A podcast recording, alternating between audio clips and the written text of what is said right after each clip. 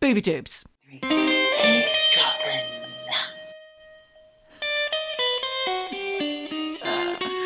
Oh, Michelle, look, here we are again. It's your favourite and my favourite and their favourite eavesdropping. Eavesdropping. Their favourite earwigging moment of the whole week in a world devoid of any earwigging. I'd never even heard of earwigging before. Haven't you? Recently, no. I think it means eavesdropping. Yes. Earwigging. Yes. We could have called it earwigging, couldn't we? Earwigging. No, it's not the same. it doesn't know. It's not the same. Yeah. Eaves, eavesdropping. So how have you been? I heard that you were just having a, a bit of a, a swoosh down the ski slopes. Yes, I was. It was a beautiful day. Beautiful day. I'm not very good, but I give it a, give it my best. Did you go arse over tit?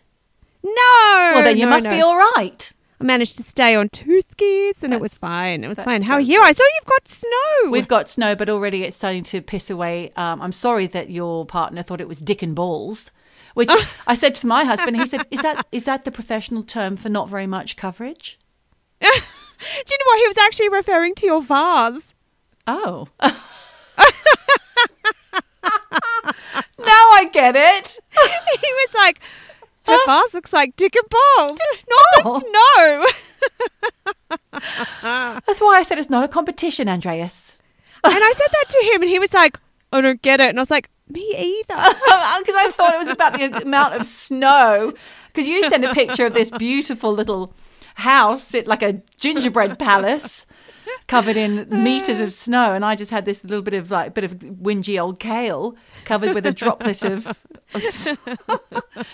oh, look, never mind. We got our Dick wires balls. crossed there. Dick and balls. Now I understand. Yes, it does look a bit like Dick and balls if you were to like be Picasso or someone. Listen, There Michelle. go. Last the last uh, extra droppings episode. Do we have any apologies to make about that? I don't think we do. I think this is the first time we've had no apologies. No apologies as such, but I would like to say you dropped a couple of hell bombshells towards the end there, or ah, beginning and end. I'll what? tell you. I'll tell you what they are. First of all, number one, your partner doesn't know who Steven Spielberg is. Now that's a concern. Oh, Secondly, Oh, look, as soon as I said ET, he was like, oh, yeah, that guy. that guy. But look, he, he's, He's not Swedish. interested in that. He's Swedish. I- you gotta, I gotta think Swedish him. people do know who you know do know about movies, don't they, and stuff. Well, he doesn't know who Ben Mendelsohn is. Well, that's fair. I even asked his sister. Ben. No one knows. Oh, Anyway. no, no one knows. People know, and just not them. Just not two people that you know. Two Swedish people from the same family. oh gosh. Well, I'll tell you what. There, I, there are a couple of apologies. First of all, there was the bombshells, which were you giving Steven Spielberg advice on how to edit one of his most incredible films of all time. I like that little touch. Thought that was cool. Listen up, mate. Listen up. Get the get the editing snip snips out. And the other one was um, what was the other one? Moon oh yeah, the landing? Moon landings. How could I forget? I knew you were going to say moon landing. and I know I said it at the time, but Michelle, is your whole disbelief in the moon landings purely because the dog didn't make it, No, and it's two professionally it's trained faked. astronauts managed faked. to make it? You think? faked. Why would they bother? You're scaring me. Not the first time. I know the apology that I wanted you to make. It was for Aidan Gillen. Aidan Gillen, bless his heart. Now, do you know who that actor is? I have a feeling you're thinking of someone completely different. I think I might be thinking of someone else. he's not weird looking. He's the guy that was in Queer as Folk, and then he went on to uh, be in Game of Thrones as Littlefinger. I was going to send you a picture of him, but I didn't want to throw you off the scent. Oh, I know who he Peaky is. I know who he is. And guess Oh, who he played in Project Blue Book? Who? Dr. J. Allen Hynek. No. Yep. The main guy that you were talking about last week. Do you know what? I now know who he is, and it's not who I thought it was. I don't even know who I thought it was, doesn't but it wasn't weird, him. he? No, he's quite handsome in a in a you know Creepy kind of smooth faced, yeah, creepy, creepy like creep way. anyway, Talk about backhanded compliments. Poor Aidan Gillen. I'm the queen of those. I'm sorry. okay, so that was that was the connection. Was that he play? Actually, we should have done a little bit more googling before we did that episode because not only was he Hynek, and we could have included that in there, but also I mentioned Betty and Barney Hill, which were a, a- an American couple in the 60s, I think, who were abducted by aliens. And that's a fascinating story. And I've just started listening to a serialized podcast about them. But Well, let's rip it off and do one ourselves. do you know? Great idea. But you remember, I remember I, I, I said something about the Zeta reticuli. In, Oh, uh, yeah. Comet ping pong. Well, apparently, that was what their whole thing was called the Zeta reticuli incident because that is where they were taken. what the fuck? That's what they claim. Well, obviously, we need to do a bit more deep diving, but oh, bless you. Good to see you're putting your face space. What was the other one? Uh, hands, eyes, space, face, or whatever it is. Our government have an ad. Hands, space, face. That's the ad. Wash your hands. Give people no, that was- space. that- cover that your an old- face. But that's the old sneeze into the crook of the elbow Well, trick. no, it was very good. Yeah. What was the Aussie? well. What was the Aussie one? Slip, slap, slop. Oh, slip, slop, slap. Ah, slip on a t- slip on a Slip on- shirt, slap on sunscreen, and slop on. You a got it hat. wrong. That's not right. Uh, slip, slop, slap. Slip, slop, and slap. do you remember Norm It's had a duck. shirt? Slip on a shirt, slap on sunscreen, and slap on a hat. I do love a health. I love a health Not fr- um, slogan. That's Norm Yeah. was a different guy. He was a big purple-haired couch potato in the seventies who um, they were trying to get people off their sofas, and it was called "Life Be in It." Oh, that's Be in it today. Today, live law live more of your life. law of your life. Talk about getting things wrong. I also called Brian Cox an astrologer. You did. I didn't want to mention that at the time. I let you go. It's like you're texting. I just let it go now. Oh gosh. Well, listen. Anyway, today's podcast. We uh, didn't do a lot of research because this is actually a story that was sent to us by a really good friend of mine, and you're you know her now as well, Linda. Hi, who, Linda. Hi, Linda. She. Th- This is where the supernormal comes into it. There's nothing super supernatural about what she went through, but definitely supernormal. And basically, she survived. She's a survivor. She's a survivor. She sent me a mess, uh, a letter that I'm going to read out. Fantastic. Is that all right? Um, she sent it under the hashtag of "Fuck Linda's got cancer." Oh, Jesus. Yeah, and she said to me, "I really struggled to actually sit down and write about this." I said yes straight away when you put the call out for people's stories, experiences, etc. I was in. But when it comes to going back in time and revisiting a really dark place, talk is cheap. I guess the reason I did finally sit down to write about this is because for a, if for a moment I can help someone who is experiencing something similar and she's keen to point out here, Michelle, not the same, it's never the same. Everybody's journey is different. And she is very, very aware of that. Back to Linda's voice. Then I have done the right thing, and for that I am happy. Do you know what? I think it's really brave of her because, as you know, um, I've had a few people in my life uh, who've had cancer, and it really, when they talk about it, it throws them right back into that dark place. So good on you, Linda, for having the the courage and the balls to to put pen to paper because it does. It, it can take you down a dark wormhole. So, Exactly. alrighty, let's let's hear. Okay. This particular aspect of my story, and I say that deliberately because my story is longer than this one thing, and I really want people to remember that. I am not just a woman battling breast cancer. I'm a wife, mother, daughter, sister, cousin, friend, teacher, and I am not the sum of that one thing, It's true. which is true. and none of it none of us are but i think when when you have an illness it throws It, it, can must define throw, you. yeah it really can So, my story begins on the 14th of May 2018. I had just returned home from a fantastic holiday to Vietnam and Cambodia with my sister for her 50th birthday. I had received an injury at work, and she doesn't say what that injury is, but I know. She works, or st- still works in, she works now in the high school that we went to as teenagers. But before that, she was at the other, the other one. I believe that a student threw a rubbish bin at her, like one of those great big metal fucking bins What the fuck? hurled it at her. So she's Jesus she's playing that down. Yeah. So she oh God, received. that's a little bit one through, flew over the cuckoo's nest. Well, that's what it's like working with. Well, I shouldn't say that really. Teenagers are lovely. They're just expressing themselves. Anyway, she received this injury at work about 18 months previously and had seen so many specialists about the pain I was experiencing in my left shoulder. Back to Linda. Sorry, I flipped in and out of Linda's voice then. I knew you. I knew you were Linda. Sorry about that. Channeling Linda. So she's got a bad shoulder, basically, from a bin being hurled at her. Back to Linda.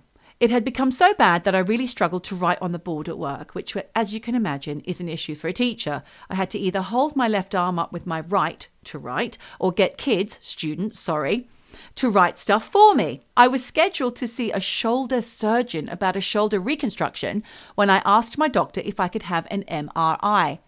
Now, clever thinking here, guys.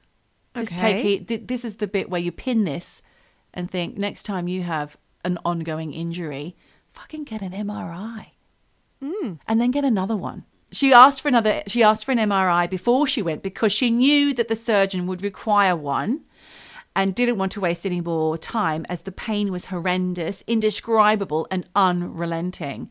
Jesus. Mm-hmm. I mean, the fact that she couldn't even write on the on the blackboard. I know, that's- that's intense. Yeah. So she asks for this MRI. Clever girl. So her GP said, sure, they're expensive, but you're right. So well done, Linda, for doing that. I should have known something. This is Linda's voice.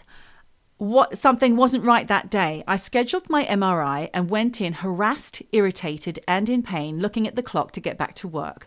When I got home from work that afternoon, my son said, Your doctor's been ringing you, you need to call them. I did and missed my GP, but was told to come in before work on Monday morning. Already your blood's running cold, right? Oh my god. Because no, they don't call you straight up like that unless something's wrong. I'm going to segue out of this story for, just for a second to a much more light-hearted medical emergency that I thought I had once, Michelle, and you were there for me on the other end of the phone when I went for uh, a battery of, you know, when you first get into a relationship and you go and have all the sexual health checkups. Well, I did that, and then my doctor, the, doctor's surgeon, no, the doctor's reception receptionist called me one afternoon at work, and I was just about to leave and go and go to this uh, exhibition with my boyfriend, now husband. And they this woman rang and said you need to you need to talk to the doctor about your test results. And I was like, um, okay, why? She said I can't tell you. I said, please, can you tell me because I am shitting myself right now. What have I got? What's wrong with me? And the way she said it was really conspiratorial and was really scaring me. And I was like, please tell me. And she said, oh no, I shouldn't tell you. I said, you have to. You can't leave me hanging like this. She said, all right, you've got chlamydia. And I was like, what? What? I was so panicked. Don't you remember this? Then I I called do. you. This is ringing bells. You Googled it for me, or whatever you did back at, back then. You did all the research for me. Said, "Listen, Geordie, you don't have to worry. It's going to be fine." You know, and, and I said to the woman, "Just get that doctor to call me the minute he comes out of whatever he's doing." So eventually, about an hour later, and I'm crying. I'm in pieces. I don't know what to tell my boyfriend. What a nightmare. Uh, she calls back, and the doctor called back and said, "I hear you wanted to talk to me about your results." And I said, "Yeah, I do actually. I'm really, really upset, and I'm really worried." And I broke down. And he said, "I don't know why. It's only candida. It's a bit of thrush." And I was like, "What? That's not what your receptionist said." So she got in trouble, and I got off the hook with a couple of pessaries. I was fine. Well, do you know what? That reminds me of a story which I will tell you after Linda's story because medical misinformation It can be very dangerous. really fucking dangerous. And I've got a story about Jen. Okay. Oh gosh. Okay. We'll come back to that. Continue, So anyway, Linda. we're back to where Linda gets her. Um, she's trying desperately to talk to the GP, but he says to cut. He says to come back in on Monday morning before Honestly, work. But how the fuck can they It's a nice her weekend for all her, weekend? Honestly, I would be fucking mortified. Yeah. I'd be scared. I wouldn't be able to sleep. No. I'd be anxious. When you're in that much pain, The worst. yeah, yeah, of course, of course. Yeah. So here she is back on Monday morning. I again arrived at the doctor's, rushed, harassed, coffee in hand, impatient to get to work. The receptionist offers me, offered me a cup of tea. What the fuck? I'm like, no, I haven't got time for that. In And my I've got a coffee in my hand. I've got a coffee in my hand. Can't you see? In my mind, I'm thinking I'm a working mother. I've got shit to do. Well, then the bomb was dropped. I have a massive tumour in my shoulder, on my scapula, and glen- glenoid or glenoid. I'm not sure what that is. I'm sorry. My mind starts to race. Well, it's not cancer. I feel fine. I've just got a sore shoulder. I was then sent to have a full to have full body scans, a mammogram, all sorts of stuff to see if it was firstly was it cancer and secondly was it the only cancer. I sat fr- I know. I sat frozen in the chair while all this is being arranged. I had this hot feeling taking over my body and I felt suddenly sick. I grabbed the doctor's bin and promptly threw up in it. Oh my God. Oh, Linda, you poor thing. Linda. I did that one day after work. Did, Well, what- after a work party, went crawled back into the office and threw up in the bin under my desk. I hope there was a bin liner in it. no. anyway, I was one of those mesh. moving on. It was a mesh bin. Do you know what, Doctor? He should have known that was coming. You can't just drop some fucking bombshell like that and not Oh, expect yeah, physical exactly. reaction. I'm with you, Linda. So she chucks in the bin. Then I rang work, and when I was put through to my boss, I couldn't speak, and then the tears started. Fucking oh, hell, Linda. My husband was on a motorbike trip around Australia and was therefore away. I told my son, my mum, and a girlfriend who was a nurse. I was still very positive that it wasn't going to be anything too serious, as I wasn't sick at all, no symptoms. I kept telling myself it's fine, just a benign tumour. I went to the radiology place, started the process of drinking horrible stuff, injections, scans, then had to go and have the mammogram while waiting for the dye and drinks to work so that I could have the next round of scans. I had the mammogram, and the lady asked me to have a seat, but to not put my bra back on. As I sat there, I felt it a huge, hard mass as big as my hand Where? on her boot, in her boobs. Oh my god. I have very large breasts, and it turns out that it was very far back and had started to grow towards the front, and that's why I hadn't felt it before. So she, she's now touching that thing; she can feel it. Fucking hell. Oh my That's god. when your stomach flips, right? Yeah. The, ra- the radiographer came back in and said there is a large mass, and I said here, and she nodded. Oh god.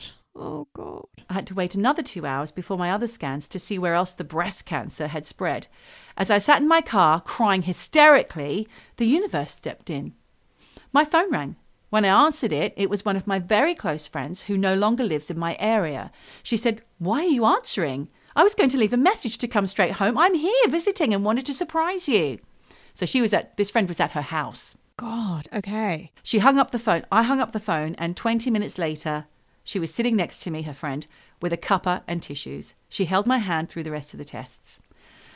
I didn't want to worry my husband. He was on the trip of a lifetime, but I knew I couldn't do this by myself, and I called him and said, I need you to come home. Which, of course, he did, riding from North Queensland in two days. Yes, that's far. With two mates to make sure he got here okay. Fucking hell. He must have been beside himself as well. I know. You Well, know. So so basically she's got two tumours that they know of Yeah. at this point. Shoulder and Shoulder boob. and breast. Yeah. Boob. Yeah. breast. Otherwise known as Booby Boom. Yeah. Before John arrived home, I had an appointment with an oncologist, cancer specialist, for those of you who don't know. Michelle, that's for you. I know that. I know. I sat there nervous, hopeful, and he offered me palliative care. What the And- fuck? I know, straight away. Straight up. Yep. Oh my god, I'm sorry. That's fucking End of life care. Yes, but that is outrageous. Yep. So she's just sitting here thinking, okay, so what do we oh do? Oh my god. He says, go home and get your affairs in order. Oh my god, I'm so sorry, but Yep. that is a that is basically giving her a fucking death sentence. I know. He should be hauled over the fucking coals and struck off the register for that bullshit. You can't treat patients like that. Mm-hmm. I'm sorry, I'm really angry about Yeah. that. Yeah. Well, Oh luckily it was Linda, and she has a fire in her belly, as you'll find Good. out. I was dumbfounded. Again, not sick, no symptoms, just a sore shoulder. I had planned that the next year would be a bit shit while I had my treatment. My girlfriends had planned fabulous earrings and scarves for me. Not hooped. I don't want to look like a pirate. And then I would get on with it. raise money for breast cancer or something that would, and that would be that. Well, no, he informs me that I have stage four cancer. And guess what, um, Michelle? I thought that there was a stage five and six. I didn't know that that's the top end. There's, there's nothing past stage four. So he tells Linda she's got stage four cancer, which means it cannot be cured, and therefore I should get my affairs in order and enjoy the rest of my life, which will probably be less than two years. Oh my fucking god. She's a teenage son. Oh my god. Honestly, my my I, I feel like I've got goosebumps Yeah. on my arms from this because Mhm. I mean obviously we know there's a happy ending to this, but We do. I just can't even fucking imagine being told No. that. It could be and has been for other people's stories the worst case scenario. But luckily, Linda, I mean, I, this is why I love her so much. You'll find out there's more. Back to Linda. Again, the heat starts to rise. I feel physically sick, but I'm also angry. I remind him that I'm well, I have no symptoms, I'm young and have a family. He starts telling me about statistics. Oh fuck off statistics. Exactly. I tell him I'm not a statistic, I'm a human, and that I'm not dying for fuck's sake.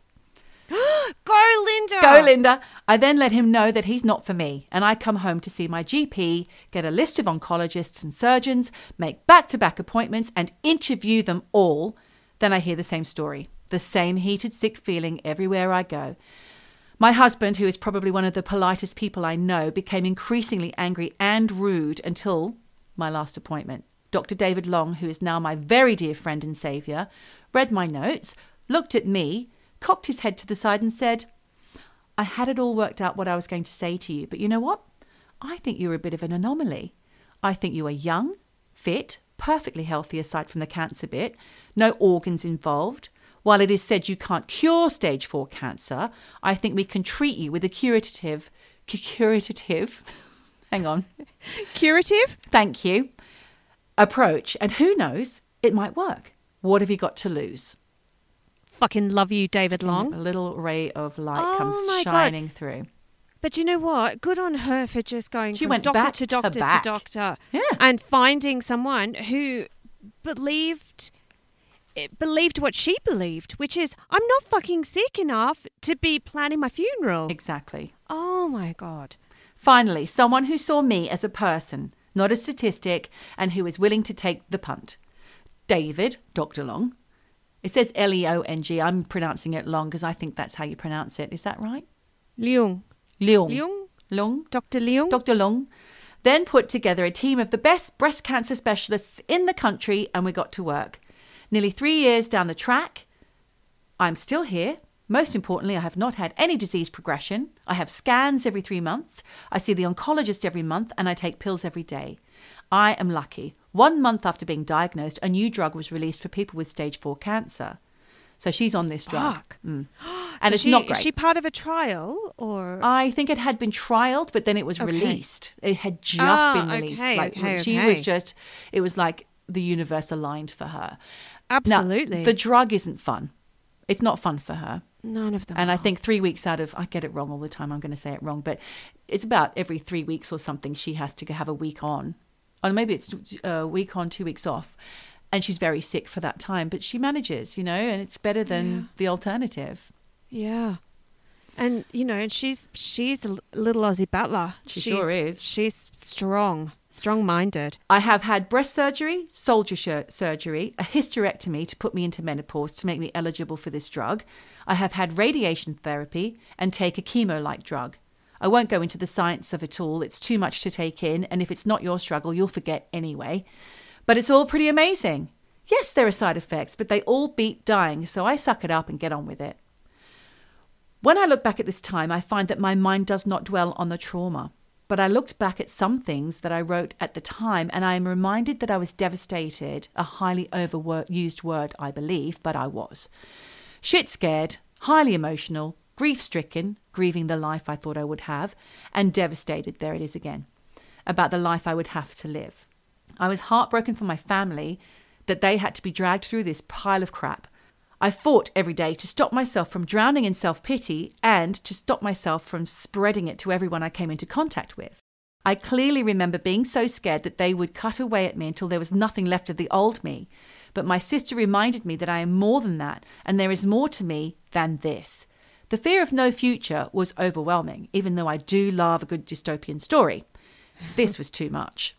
The fear for my family, I could see them unraveling, and the overwhelming, overwhelming sense of guilt because it was me causing it. I still struggle with mother guilt. I really feel like I let my son down at a time when it should have been all about him. I know it affected his schooling, his friendships, and his mental health. He went from being a happy young man to an angry one, and that still rears its ugly head occasionally. He began engaging in risk taking behavior, which led to a near overdose of illicit drugs. The relationship oh. between my son and his dad started to break down because they were so angry and they took it out on each other. My oncology social worker said this is very common and that many families break down irrevocably. Again, I am lucky we were able to pull it back together. So it's not just your fucking health which is under fire in this process. it's your it's course other people, it's the people around you, it's your family unit gets destroyed, can get can be destroyed. It's terrible. Well, that's the thing, isn't it? You never know how people are going to react. And even though Linda's had, you know, a miraculous outcome, it's ongoing. Mm. It's ongoing. And that doesn't mean that the anxiety and the stress ever stops Yeah. for her or for the family. Because I guess you're living with a- an illness where you just have to get on and make the most of every day because you don't know it, about tomorrow. Mhm. Tomorrow is promised to no one. you know? Absolutely. Yeah. So it really can take a toll. Fuck, Linda, I, d- I, am so happy to hear that you know you and your family have pulled through, but Mhm. fucking tough times. Trauma. Yeah. If you have a friend or family member who faces something like this, I have a list of things that are not helpful. I would love to hear this because I'm actually going through something at the moment with a friend, and I often wonder. Am I saying the wrong thing? Am I texting the wrong thing? Yeah. It's really tough. So I would love some advice. Well, I believe in times like this, it's best to just speak from the heart and forget about what you're supposed to say and maybe just maybe be a little bit careful. But Linda has really laid it out perfectly for you. Here we go. Things that are not helpful.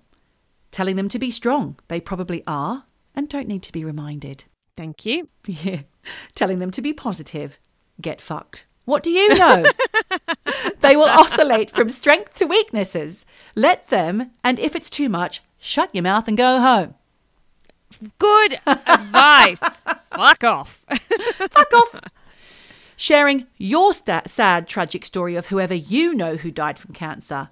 We all know cancer kills, especially someone that has it. Don't say to a cancer patient or someone who's who's been diagnosed, "Oh, I knew someone who got cancer too. Yeah, uh, it turns out he died." They want, Well, She yeah. doesn't want to hear that. Yeah, it was really bad. Oh yeah, well, he lasted a couple of years. She doesn't want to hear that. They don't want to no hear one that. wants to hear that. No, I, I thought I, I took it a different way. I thought you meant like bring up your cancer survivor story. Like, you know, don't worry, hang in there. Minimizing it, trying to compare it to the flu. Oh, You're- what the fuck? your sore toe or whatever shit you're whining about today. For fuck's sake. Now, Are you joking? Who the fuck would do that? well, I imagine that she wouldn't have put it in here had she not experienced, experienced it. it, which horrifies me. Sorry, oh, Linda.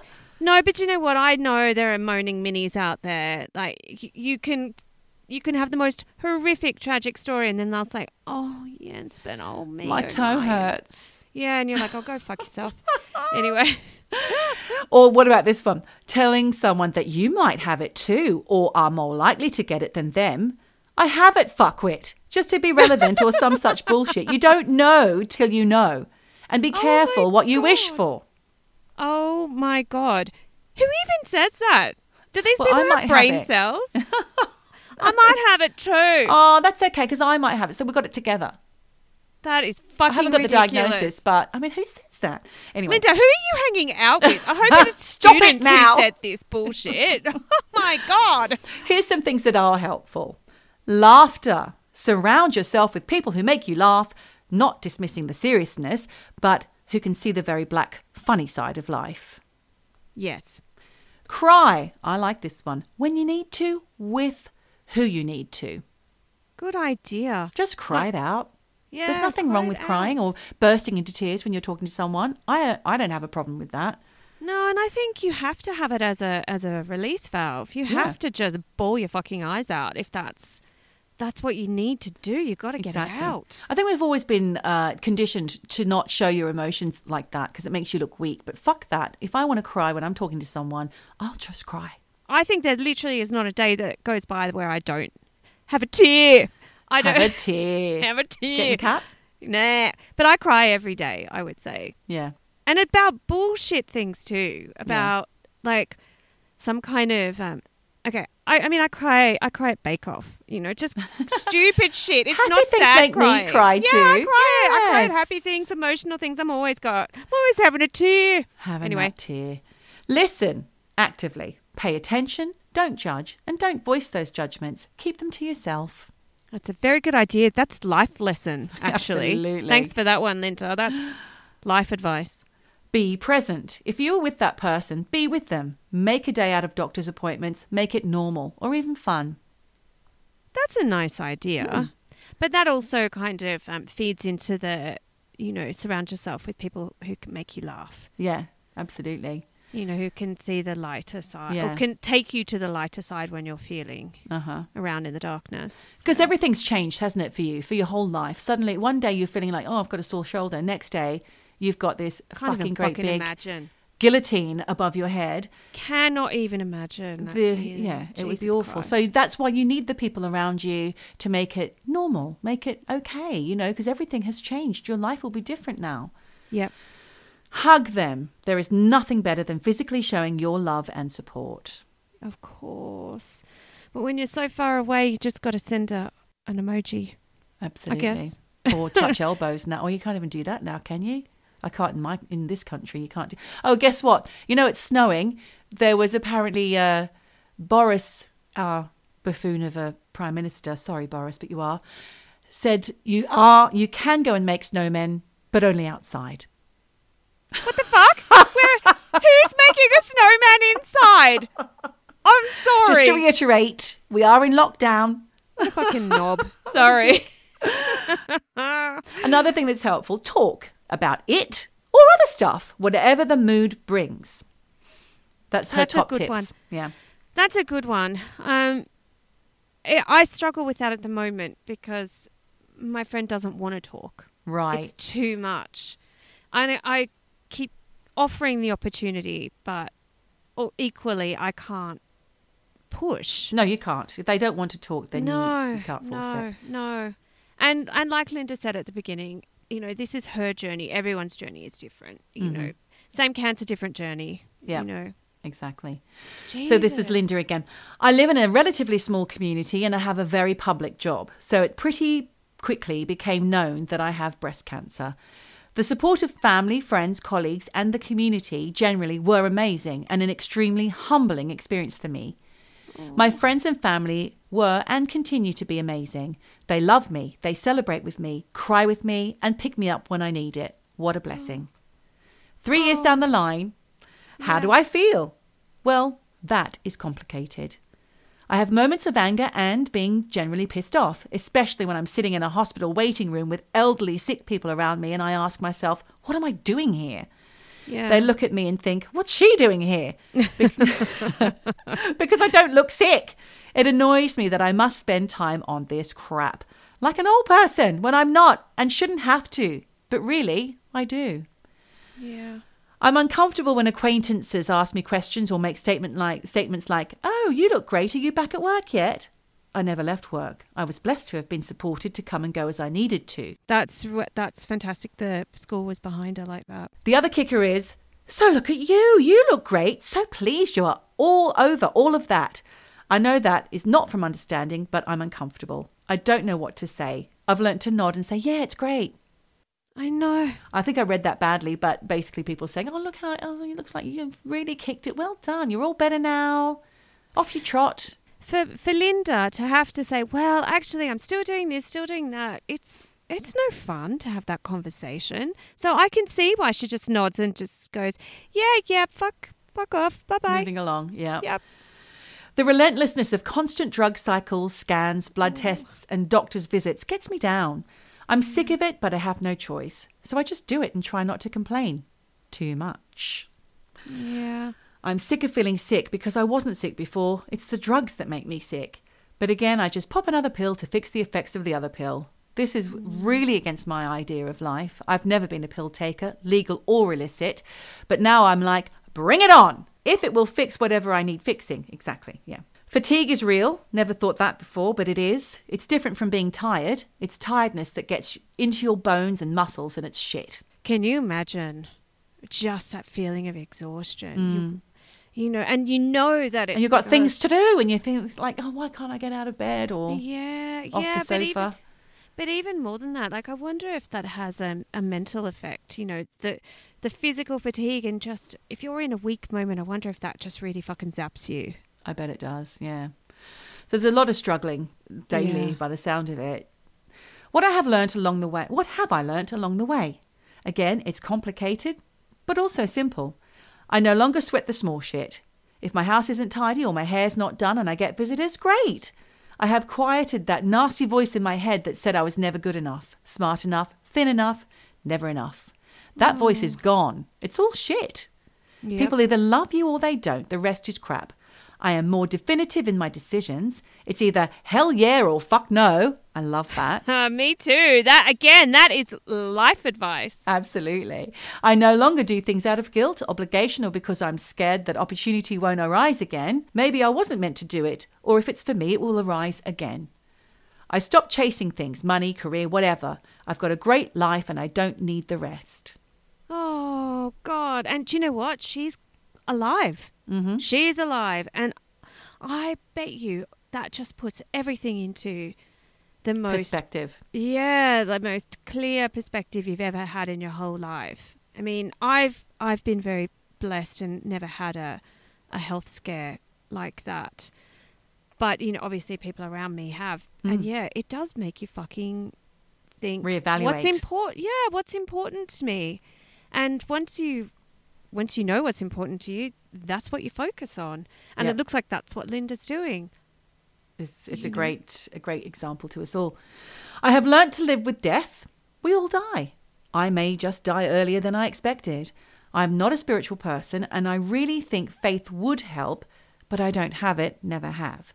However, I also believe that our lives are about our relationships with people. So while you are alive in their memories, you live on.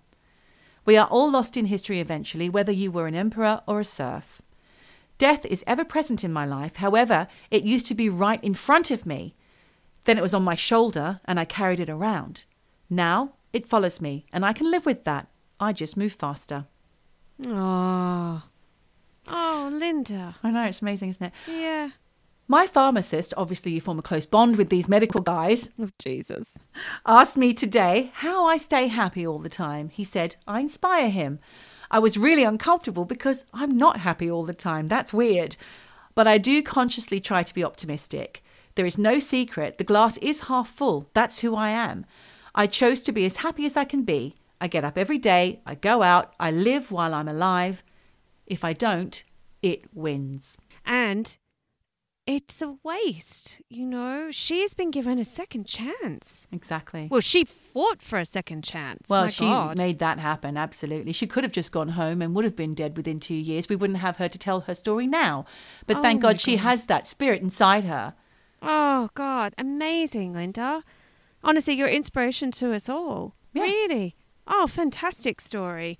Oh, thank you so much for sharing that. Thanks, Linda. So, really, she's achieved so much in such a short period of time. She has. She really has. And I think, you know, one of the the takeaway messages from this is her positivity, her Yeah. mental strength through all of that. Even though she says, you know, it's up and down and she doesn't feel happy all the time and you know, she's strong. She's really strong. And you don't have to have cancer or a life threatening disease to put all of those things that she's written about there into your life. Like right now would be a great time to start actively letting your emotions out as and when you need. Yeah, of course, and just understanding what's important to you and not giving a fuck about what people think about you. Hell yeah or fuck no. I yeah, like it. Hell yeah, fuck no. And not caring about obligation.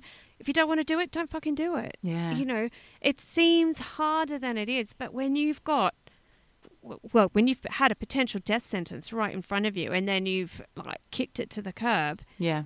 I can imagine you just go, fuck it, I'm going to do whatever the fuck I want. Totally. So tell me what happened to Jen? Was she all right? Did she have a shock? Oh God. Well, so I hope Jen's all right with me talking about this. Um, Jen's a cancer survivor. I knew that. You you remember this? Yeah. You you were hearing all about it at the time. So Jen, back in uh, 2014, Jen had cancer. Was it that long ago now? Yeah, time flies. Wow. time flies when you're a cancer survivor. And um, yeah, she, she, I think, sort of had a feeling that something wasn't right and you know went to the doctor and and she got diagnosed with cancer. And i remember at the time and i shouldn't be laughing about cancer because it's not a funny subject but it's jen um If you don't laugh, you cry. it's true.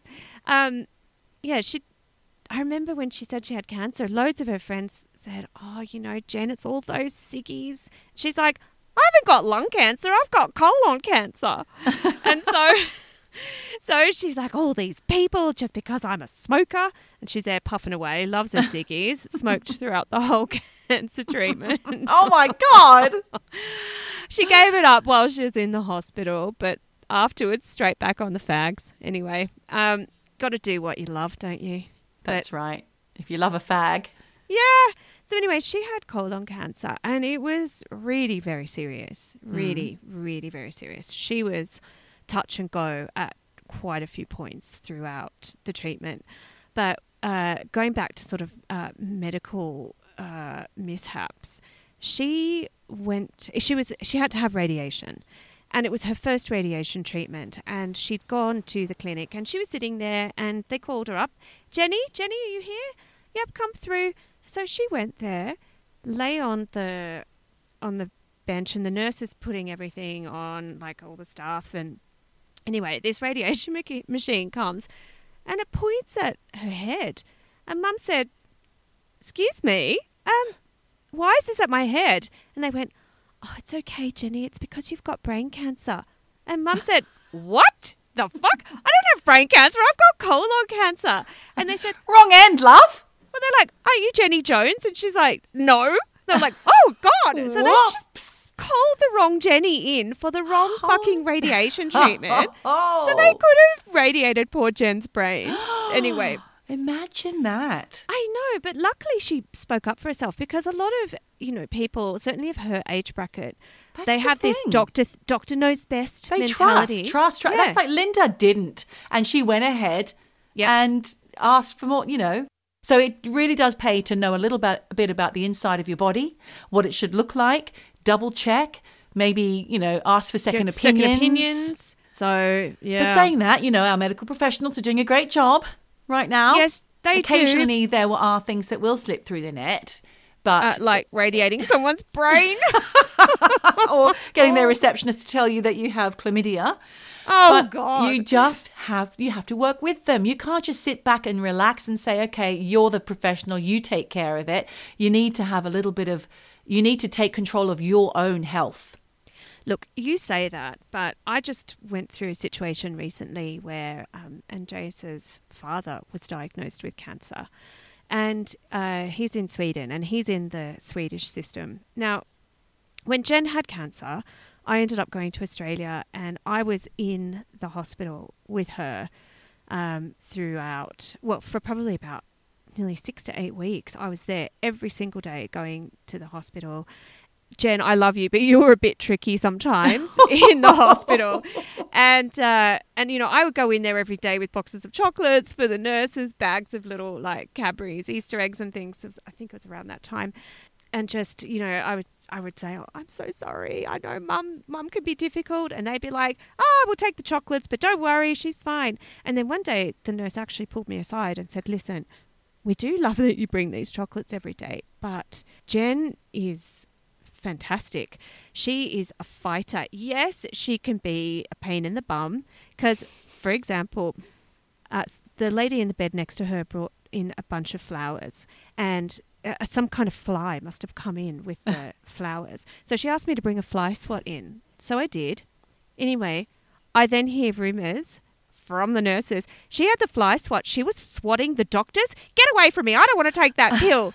She's, you know, she was. She used it as a weapon and she got you She to bring it in under false pretenses. yeah, and then honestly, one day I was I remember sitting there and uh, the nurse came and she said, "Hi, Jen, are you okay? Have you got any pain?" And she looked at me and she went, "Yeah, her." and I was like, Mom! so Mum had a lot of fight in her. And this is Yeah. what the, the nurse said. She said, Listen, we'll take your chocolates, but you know, your mom has so much fight in her, and we much prefer that she has a fighting spirit than the lady in the next bed who has just given up, who's Hmm. Ready to die. So, you know, like go Jen, you know, she was she was not giving up. She was fighting this cancer. Go and uh and but the thing is, you know, there were things that went wrong. Like I I remember being in the emergency because they had actually told me she was fine. We took her home and it was the most terrifying fucking night of my life. I remember this. Yes. Yeah. And they, they said, Oh, she can go home. And I said, Listen, I'm not a nurse. I'm not a carer. I don't feel equipped to be able to, to deal with something if something goes wrong. And of course, took her home and it did go wrong. And I had to make a call really fucking quickly about what to do and ended up taking her uh, later that evening. I went, I realized she was slipping, slipping away Shit. taking her into the hospital, and um, and they had said if you hadn't have brought her in, she wouldn't have made it. Oh my morning. God, Michelle. And that's a big fucking responsibility for someone Yeah. who's not a nurse, Mhm. you know, with no training. And they, I remember they were put, trying to intubate her, and I was looking at her. They were putting it down the wrong way. She couldn't Mm. breathe. I had to scream in the emergency room.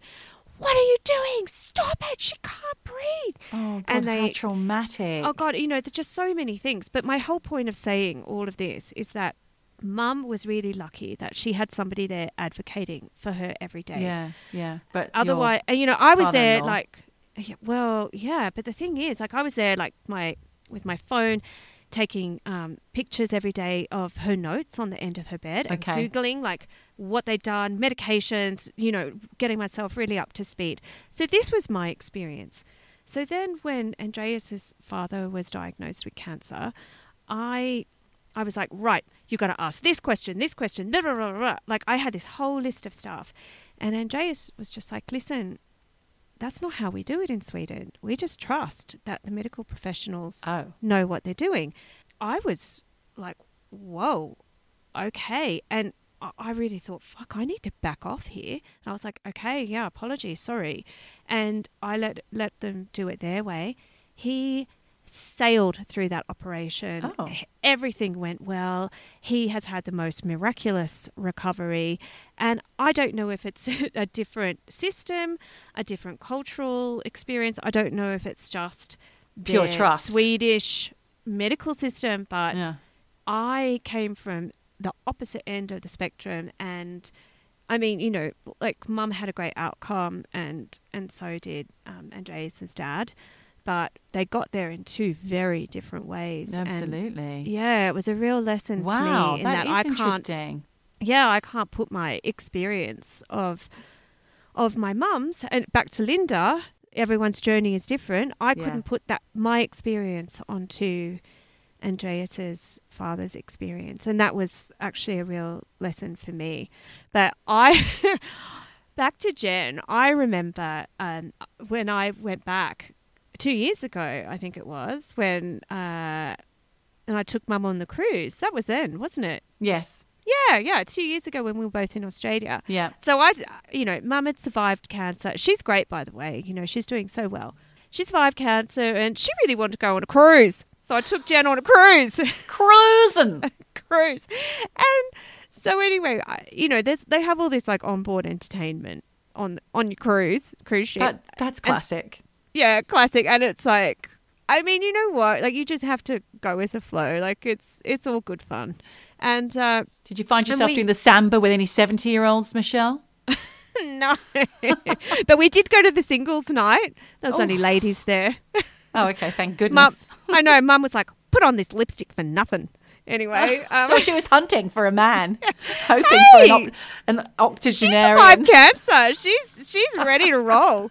But um, but yeah, we went to this comedy night, and uh, there was a dude there who was the comedian, and he was a cancer survivor, and I think he'd had Was it part of his testicular act? cancer. Yeah, his whole act was all about I survived testicular cancer, and we were sitting there, and Mum's like, "It's not funny." Oh, I had that. that happened to me, and I'm like, Mom, come on, just like go go with it. Anyway, to my surprise, afterwards she said, "Oh, let's go down and meet him." Because in the end, she's like, "Oh, he was all right. He was all right. He was a bit funny." I've, so she went down. She's like, "Hi, I'm a, I'm a cancer survivor too." That was her chat up line. yeah. and and uh, so she's she said to him, "Oh yeah, you know, um, you liked your show." And I thought, no, you bloody didn't. But anyway, uh, and he said, oh, you know, congratulations on being a survivor too. What cancer do you, did you have? And she turned to me and she's like, I don't remember. What cancer did I have? and she just didn't She even didn't know. remember. And I was like, Mom, colorectal. And she's like, oh, yes, that's right. So, you know, she sort of, Maybe she didn't want to say that it was colorectal. no, she literally didn't remember. I think, Oh, okay. I think she just. She, oh, I mean, maybe they did radiate a brain. No, sorry, Jen, they they didn't. no, but she just didn't remember, and she's just funny. But I mean, hats off to her. She Yeah. really has had a fantastic recovery, and Well done, um, Jen. Yeah, you know, and actually brought us closer together Yeah, when- it sounds when like we it. were when we were in the hospital going through the dark days together. Yeah. So yeah, and I'm glad she's still here, and she's yes, honestly, nice, she's- she's listening away to every Yeah. episode of Eavesdropping. didn't like QAnon, but that's all right, Jen. You you live to tell the tale. Well, I hope she enjoys this episode. It might be as serious as cancer, but that's why rhythm is a dancer. And there you go. There you go. But yes, for anyone who's had cancer touch their lives, it's really fucking serious. Yeah. You know, it's the other C word. But What's the What's the first one? COVID. see what? you next Tuesday. oh, see you next Tuesday. Of course. But yeah, it's it's tough for anyone going through it, family, and I mean, obviously, that's the only perspective that I come from is being an observer. And like I said, I've got a friend who who's going through the aftermath of losing someone to cancer, and it's really fucking tough. And I half the time don't know what to say, and and half the time I like you say, I just shoot from the hip and try and make her laugh. But then you think, am I belittling the hmm. situation? Am I not giving it the gravity it, it needs? But then I think, you know, laughter is the best medicine. If Try- that's all you've got to give. That's all I've got. I, I, I can't go to Australia even give her a hug. Yeah. Fucking COVID bullshit Mm. right now. So it's tough times. But Yes. you know, Linda, I'm sending you the biggest hug possible. Me too, where- Linda. From where I am, and and a big hug to you, Jen, too. For Big hugs to you, Jen. And do you know what, ladies, both of you, thank you for your fight. Thank you for for still being there to be able to give us some, you know, a, something to tell our listeners. I hope they hadn't tuned in for more Q and QAnon because obviously you're not going to get it. But it is, it's a real thing that people are having to ha- cope with every day. Yeah, it's true. And, you know, mum has been really inspiring. You know, she lives on her own. She gets up, she does everything herself. She has no help, she has no carers, no cleaning. She does it all. And she's, you know, she's a cancer survivor. And bless you, mum. Like, you're amazing. And Linda, Yeah. you're amazing too. Anyone, Absolutely. anyone going through this stuff, fucking hats off to all of you. You Yeah, are we raise our hats to you. Yep. Absolutely. And if I had a, bu- a little glass of bubbly, I'd raise that to you as well. I'm raising my imaginary. What have I got? Nothing. I've Brown got lemonade. today. It's not a brown.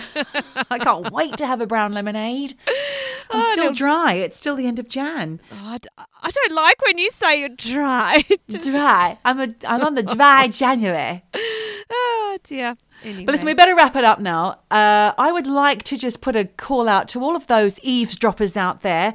If you're enjoying this, please can you just share and let everybody know? Because uh, we've got what have we got now? A new Instagram We've got new Instagram, eavesdroppin underscore. underscore. And the website's going to be live next week, so keep an eye out for that. And we've got the Facebook page, Michelle. We What's do that have called? the Facebook page, uh, Eavesdropping Podcast. That's it. Eavesdropping with no G. Yeah, mate. Yeah, mate. Yep. And look out on the Instagram for more videos from Geordie. We're going to be we're going to be interacting. We think that the previous I think what happened the reason why we had our first Instagram account shut was because they've come down very hard on QAnon things. And Oh, I think because we mentioned QAnon, that's why. Oh my we were- goodness. Do you know what though? It was blessing in disguise because you're you're doing great on the Instagram. So Thanks, Michelle. Who Have a look. hands up? Who wants to see some videos of Michelle as well? no Me. thanks. I do. Uh, we'll see. I have to be in Her the mood. glamorous life No. in the in the Alps, I have to be in the mood. in the nude. In the mood. Oh. All right, the then. That's us. We're done. You- You're, you're off to take off your robe and be in the nude. Oh. and you're there with your lovely little scarf on, out to have a frolic in the snow. Oh, I've had, no, it's all wet. It's all slush now. oh dear. All Yeah. It- All well. It's all dick and balls, as the, the Swedish say. Dick and balls. And on that note, adios. Eavesdropping, eavesdropping, dropping, eavesdropping, dropping, eavesdropping, eavesdropping, Dropping, dropping. Ouch.